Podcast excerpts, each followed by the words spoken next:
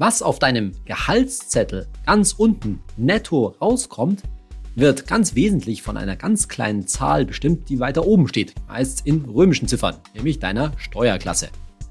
Stellt sich doch die Frage, kann man an seiner Steuerklasse eigentlich irgendwas rumoptimieren? Kann man da was drehen, dass unten mehr netto rauskommt?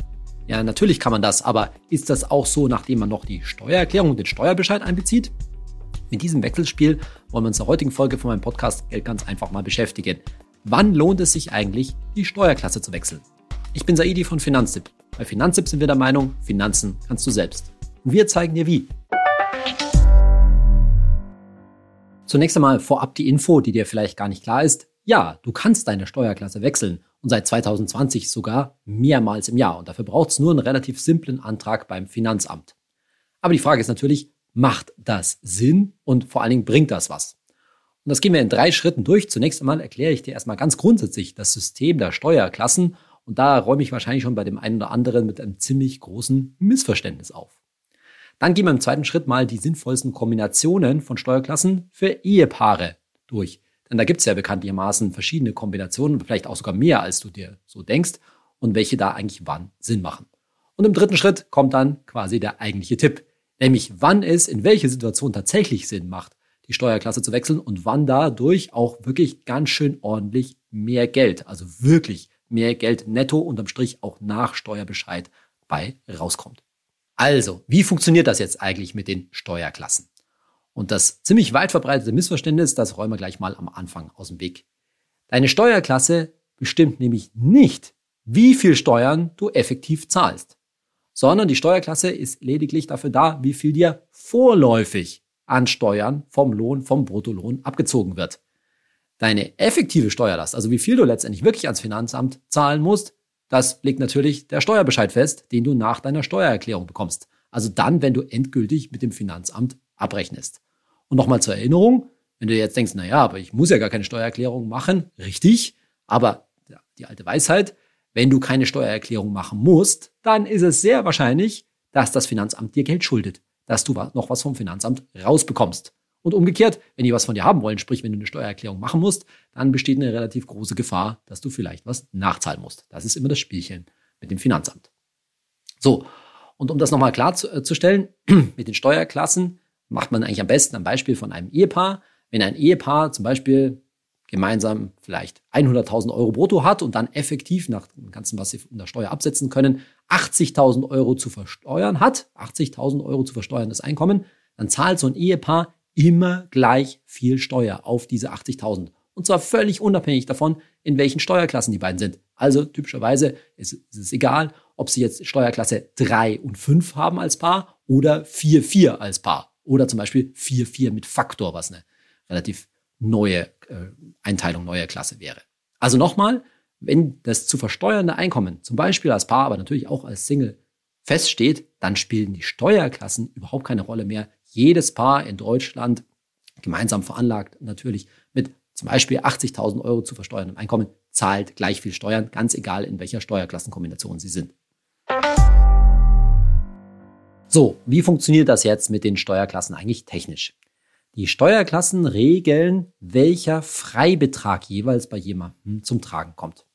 Es gibt ja bekanntermaßen sechs Steuerklassen. Fangen wir mit Steuerklasse 1 an. Steuerklasse 1 ist für Singles und für Geschiedene. Und bei Steuerklasse 1 kommt bei dem jeweiligen Steuerpflichtigen in Anführungszeichen nur der Grundfreibetrag zur Anwendung. Der beträgt im Jahr 2022 9.984 Euro, also knapp 10.000 Euro. Und diese 10.000 Euro Grundfreibetrag sind also in jedem Fall steuerfrei. Das heißt, erst ab dem 9.985. Euro zahlst du überhaupt Steuern. Alles darunter ist auf jeden Fall schon mal steuerfrei. Und der, dieser Grundfreibetrag wird dann eben für Singles und Geschiedene einmal angewendet.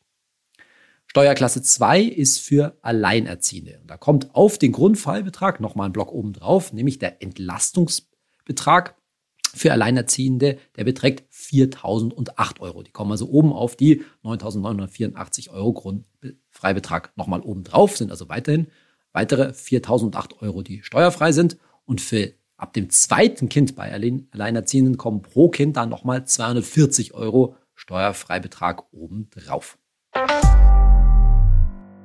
So, dann kommen wir zu den Steuerklassen 3, 4 und 5 und die sind für zusammen veranlagte Ehepaare gedacht. Zusammen veranlagt bedeutet also, dass ihr als Ehepaar gemeinsam eine Steuererklärung abgebt. Wenn ihr getrennt veranlagt seid, dann macht jeder für sich einzeln die Steuer und ist in aller Regel wird so behandelt, als ob er in Steuerklasse 1 wäre. Und ziemlich ähnlich ist es bei Steuerklasse 4.4, also wenn beide Ehepartner die Steuerklasse 4 sind, dann wird auch für jeden jeweils einzeln nur der jeweilige, jeweils eigene Grundfreibetrag angewendet, ist also praktisch wie Steuerklasse 1 ziemlich ähnlich. Dagegen gibt's halt aus der Kombination 4-4 eben auch die Kombination 3-5, also das eine in der Steuerklasse 3 und dann muss der andere in der Steuerklasse 5 sein. Und jetzt passiert da schlichtweg Folgendes. Der, der in der Steuerklasse 3 ist, der bekommt zweimal den Grundfreibetrag. Also da wandert quasi der Grundfreibetrag vom Partner auf den anderen hinüber. Und dann bekommt er in der Steuerklasse 3 zweimal Grundfreibetrag und zahlt dadurch natürlich in aller Regel erheblich weniger Steuern, weil er sehr viel mehr frei hat. Ganz grob circa 20.000 Euro schon mal an Grundfreibetrag. Und dagegen der in Steuerklasse 5 bekommt keinen Grundfreibetrag. Von die, bei dem wird halt vom ersten Euro an versteuert. Und deswegen führt es das dazu, dass relativ gesehen derjenige oder diejenige in Steuerklasse 5 deutlich mehr Steuern zahlen muss. So, also 3, 5 und 4, 4, das sind die bekannten Kombinationen für Ehepaare. Und dann gibt es noch die Steuerklasse 6. Die Steuerklasse 6 findet immer dann Anwendung, wenn du einen Zweitjob hast. Und zwar sozusagen quasi einen vollwertigen Zweitjob. Also nicht nur einen Minijob, 450 Euro, der ja bekanntermaßen sowieso steuerfrei ist, sondern eben einen vollwertigen, auch dann sozialversicherungspflichtigen Zweitjob, in dem du eben auch Steuern zahlen musst. Dann kriegst du für diesen Job die Steuerklasse 6 und da wird dann ebenfalls kein Grundfreibetrag angerechnet, also ähnlich wie in Steuerklasse 5 sozusagen, weshalb da natürlich auf so einen Zweitjob mit Steuerklasse 6 ordentlich Steuern zu zahlen ist von Anfang an. Und damit sind wir schon bei dem Punkt, welche Kombination von Steuerklassen macht eigentlich für Ehepaare am meisten Sinn? Und auch da muss ich, glaube ich, mit einem Missverständnis aufräumen. Es ist nicht so, dass wenn ihr heiratet oder auch eine eingetragene Lebenspartnerschaft habt, dass ihr automatisch, dadurch, dass ihr das macht, dass ihr heiratet, euch einen Haufen Steuern spart, indem ihr dann nämlich der eine in die drei und die andere in die fünf geht. Also es geht nicht so sehr um die drei und die fünf, die Steuerklassen, sondern vielmehr, dass für Ehepaare oder eben eingetragene Lebenspartnerschaften die sogenannte Splitting-Tabelle zur Anwendung kommt. Die kommt aber, sofern ihr euch eben steuerlich gemeinsam veranlagen lasst, also sprich eine gemeinsame Steuererklärung abgibt, kommt die sowieso eben zum Tragen. Ganz egal, in welcher Steuerklasse ihr seid, ob ihr jetzt 3,5 seid oder 4,4. Und diese Splitting-Tabelle sorgt eben dafür, dass ihr, und jetzt Achtung, wenn ihr unterschiedlich viel verdient, dass ihr dann weniger Steuern zahlt, als wenn ihr nicht verheiratet zum Beispiel wärt und zwei getrennte Steuererklärungen abgibt. Wenn ihr aber in einer Ehe, in einer eingetragenen Lebenspartnerschaft annähernd gleich viel verdient, dann zahlt ihr auch genauso viel annähernd Steuern, als wenn ihr nicht verheiratet werdet. Das heißt, da hat dann das, das Heiraten steuerlich nicht so viel gebracht. Dagegen, wenn ihr unterschiedlich viel verdient, und zwar ganz konkret, wenn die oder der eine von euch circa 60 Prozent zum gemeinsamen Einkommen beiträgt und der oder die andere nur in Anführungszeichen 40 Prozent, also bei so einem Verhältnis, wenn das schief ist, 60 zu 40, dann fängt es an, quasi steuerlich interessant zu werden. Dann macht die Splitting-Tabelle was aus. So, ich mache mal ein Beispiel. Sagen wir mal, bei so einem Ehepaar äh, verdient beispielsweise er 30.000 Euro, schon zu versteuerndes Einkommen, und sie verdient 50.000 Euro. Also zusammen 80.000 Euro. So, wenn die jetzt, wenn ihr die jetzt einzeln, einzeln veranlagt werden, also in, entweder indem sie beide noch Single sind, also vor Heirat, oder indem man tatsächlich auf die Idee kommt, sich getrennt steuerlich veranlagen zu lassen, das kann man unter Umständen auch machen, dann würde er mit seinen 30.000 Euro zu versteuern gute 5000 Euro an Einkommenssteuer zu zahlen haben und Sie mit den 50.000 Euro zu versteuern knappe 12.000 Euro zu versteuern. Macht zusammengerechnet also gesamte Steuern gut 17.000 Euro Steuern. Wenn die beiden sich jetzt aber zusammen veranlagen lassen nach Heirat und dann eben 80.000 Euro zusammen zu versteuern haben, dann zahlen sie ungefähr nur noch gute 16.600 Euro an Steuern. Und da sieht man merkt man sofort, ist jetzt nicht der gigantische Unterschied, aber immerhin haben sie sich dann durch die Heirat sozusagen quasi rund 400 Euro an Steuern gespart. Eben dadurch, dass das Verhältnis ein bisschen schief ist, dass sie 50.000 und er in Anführungszeichen nur 30.000 verdient. Und ja, natürlich ist es total egal, ob das so rum ist, dass sie mehr verdient als er oder andersrum, dass er mehr verdient als sie. Und was passiert jetzt, wenn man sich zum Beispiel für die Kombination Steuerklasse 3 und 5 entscheidet im Vergleich zu Steuerklasse 4 und 4? Naja, durch die doppelte Anwendung des Grundfreibetrags bei demjenigen, der in der Steuerklasse 3 ist, wird, dadurch, dass das deutsche Steuersystem eben progressiv ist, dass dann immer ein höherer Steuersatz eigentlich fällig wäre und der dadurch mehr vermieden wird, wird bei den beiden insgesamt weniger Steuer abgezogen vom Lohn. Mit anderen Worten, es bleibt netto in aller Regel, vor allem wenn man unterschiedlich verdient, mehr übrig. Das heißt, typischerweise ist natürlich derjenige, der mehr verdient oder die mehr verdient, in der Steuerklasse 3 und die oder derjenige mit dem niedrigeren Einkommen mit der in der Steuerklasse 5. Dadurch wird insgesamt im Vergleich zur Kombination 4-4 weniger Steuer abgezogen und sie kommen insgesamt im Monat auf ein, zusammengerechnet, ein höheres Nettoeinkommen. Aber, und das ist jetzt das große Aber, die Rechnung wird halt immer erst nach der Steuererklärung, sprich mit dem Steuerbescheid gemacht. Denn nochmal, auch einem Paar, das eben in Kombination 3, 5 ist, wird am Ende genauso viel Steuer am, unterm Strich nach dem Steuerbescheid abgezogen wie bei einer Kombination 4, 4. Sprich, bei Kombination 3, 5 hast, habt ihr einfach einen größeren monatlichen Spielraum. Da steht mehr in zusammengerechnet auf dem Lohnzettel, wenn man beide zusammenrechnet. Bei Steuerklasse 4.4 wird mehr vom Bruttolohn abgezogen, aber da kommt dann nach der Steuererklärung wahrscheinlich mehr raus. Mit anderen Worten, bei 3.5 droht schon mal ab und zu vielleicht mal eine kleine Nachzahlung oder auch größere Nachzahlung nach der Steuererklärung. Bei 4.4 ist die Wahrscheinlichkeit sehr viel größer, dass man was rausbekommt. Aber nochmal, unterm Strich ist es völlig wurscht. Es ist eher eine Frage, wie ihr plant. Wenn ihr sagt, ihr braucht einfach, ihr seid knapp dran, Ihr braucht im Monat mehr Spielraum, weil zum Beispiel die Ausgaben durch die Kinder gestiegen sind und so weiter und so weiter. Und ihr verdient halt nun mal unterschiedlich. Dann bietet sich eher die 3,5 an. Und dagegen, wenn ihr sagt, ah, das ist alles gut, ja, und ich möchte auf keinen Fall zum Schluss dann irgendwie so einen Steuerbescheid mit einer Nachzahlung kriegen, dann kann man einfach auch die 4,4 machen, brav immer schön seine Steuererklärung machen und dann sich über eine schöne Steuerrückzahlung freuen. Der Punkt ist ja in der, in der, in der Sache, wenn ihr Steuerklasse 3,5 macht, dann seid ihr zur Abgabe einer Steuererklärung verpflichtet. Dagegen bei 4,4 grundsätzlich erstmal nicht.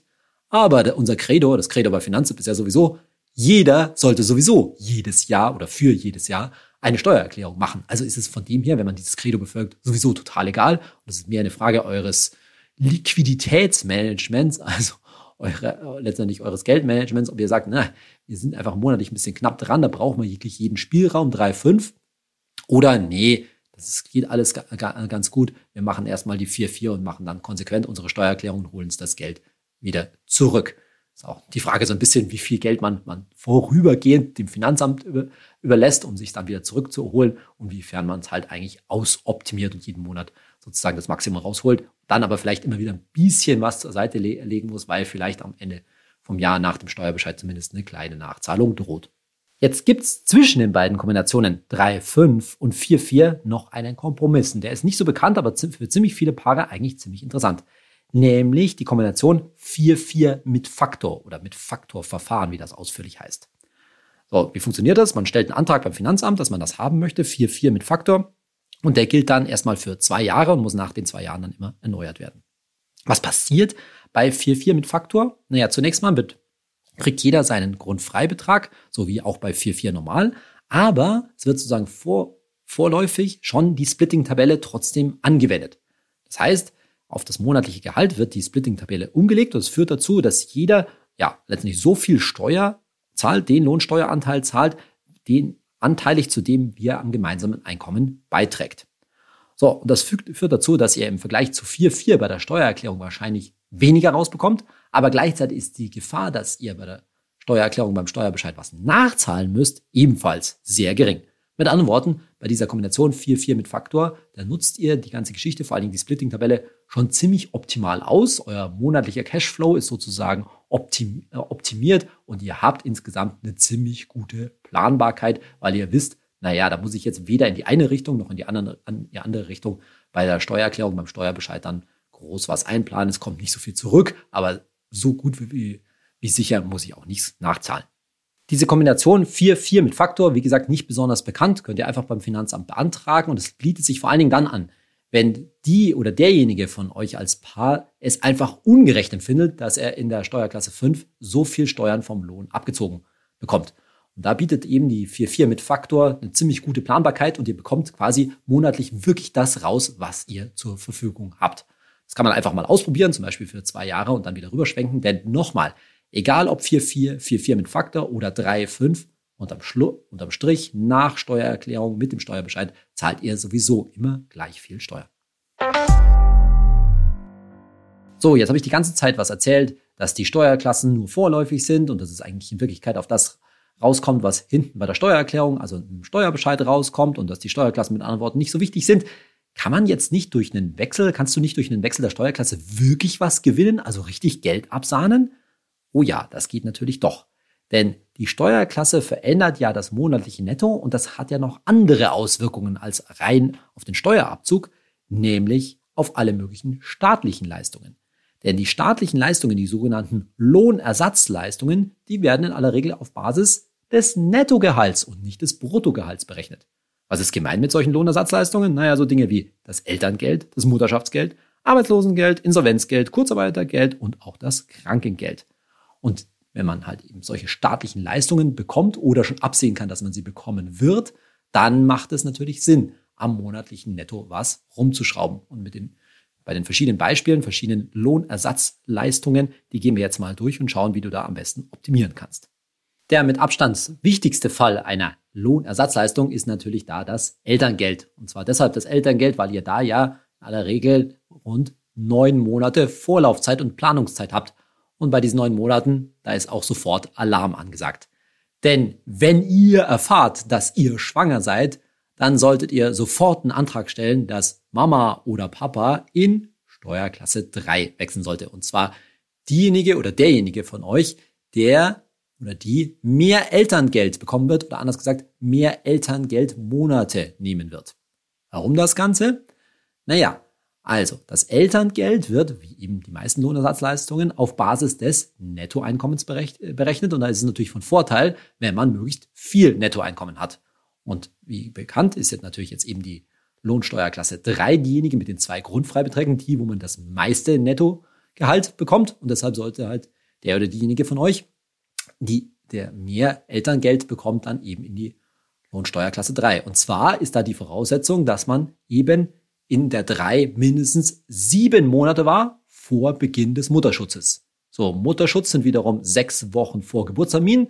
Sieben Monate plus sechs Wochen macht 8,5 Monate. Und jetzt wisst ihr auch schon, warum da, wenn ihr wisst, dass ihr schwanger seid, allerhöchste Alarmstufe angesagt ist. Man kann es auch nochmal anders formulieren. Wenn ihr plant, schwanger zu werden, dann kann eben der oder diejenige, die mal, deutlich mehr zu Hause bleiben würde, mehr Elterngeldmonate nehmen würde, schon mal vorsorglich in die Steuerklasse 3. Und wenn wir jetzt mal ganz klischeehaft, ich weiß schon, den typischen Fall annehmen, der in Deutschland auch immer noch häufiger ist, nämlich, dass sie mehr Mama mehr Elterngeldmonate nimmt und er eben mehr arbeitet und vielleicht auch mehr verdient, dann braucht er, wenn er dann in die Steuer, also Mama geht dann in die Steuerklasse 3 und er, Papa geht in die Steuerklasse 5 und braucht sich auch gar nicht ärgern, dass er jetzt auf einmal ja so wahnsinnig viel Steuern bezahlt und da unglaublich viel abgezogen wird, weil mal wieder am Ende mit der Steuererklärung nach dem Steuerbescheid wird sowieso alles glatt gezogen und auch er, nein, beide zusammen, wir gehen natürlich davon aus, dass das Paar zusammen veranlagt ist, zahlen genauso viel Steuern, als wenn sie zum Beispiel in 4-4 geblieben wären oder die, der Wechsel 3-5 andersrum stattgefunden hätte. Der Punkt ist aber nochmal, dadurch, dass, wenn jetzt in diesem, in diesem Beispiel, die Mama mehr zu Hause bleibt, mehr Elterngeld bekommt, mehr Elterngeld im Monat nimmt, dass sie dann mehr Elterngeld wirklich netto unterm Strich nicht zu versteuern rausbekommt, als wenn sie nicht in der Steuerklasse 3 gewesen wäre. Machen wir dazu ein Beispiel. Sagen wir, der oder diejenige Ehepartnerin, die eben mehr zu Hause bleibt, mehr Elterngeld bekommen wird, hat ein Bruttoeinkommen, ein Bruttogehalt von 2000 Euro im Monat, zum Beispiel vielleicht auch in Teilzeit.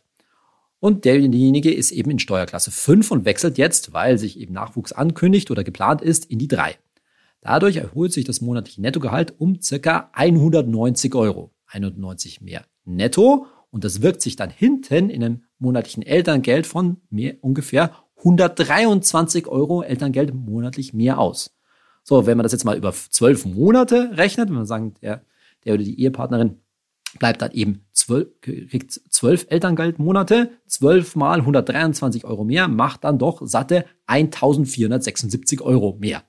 Und das macht sich dann doch deutlich bemerkbar. Da hat sich der Wechsel in die drei mal deutlich gelohnt. Nochmal ganz klar, das Elterngeld als Lohnersatzleistung ist steuerfrei. Das heißt, diese 1476 Euro sind wirklich auch bar auf die Kralle. Die sind netto zu versteuern. Das Einzige, was man nochmal wissen muss, wie alle Lohnersatzleistungen unterliegt das Elterngeld dem sogenannten Progressionsvorbehalt. Es ist also steuerfrei, aber sonstiges Einkommen während des Bezugs des Elterngelds, das muss da, da wird das eben das Elterngeld eingerechnet und erhöht den Steuersatz. Das heißt, sonstige Einkommen, zum Beispiel das Einkommen des Ehepartners während dieser Zeit, wird höher besteuert, als wenn man kein Elterngeld bekommen hätte. Die Lohnersatzleistungen zeichnen sich neben dem Elterngeld in aller Regel dadurch aus, dass sie nicht absehbar sind. Man weiß halt zum Beispiel nicht, wann man krank wird, längerfristig krank wird und dadurch Krankengeld bekommt. Und deshalb sind die eben schlecht planbar. Aber es gibt noch einen Fall, wo man quasi auch vorsorglich in die Steuerklasse 3 wechseln kann, nämlich beim Arbeitslosengeld, beim Arbeitslosengeld 1.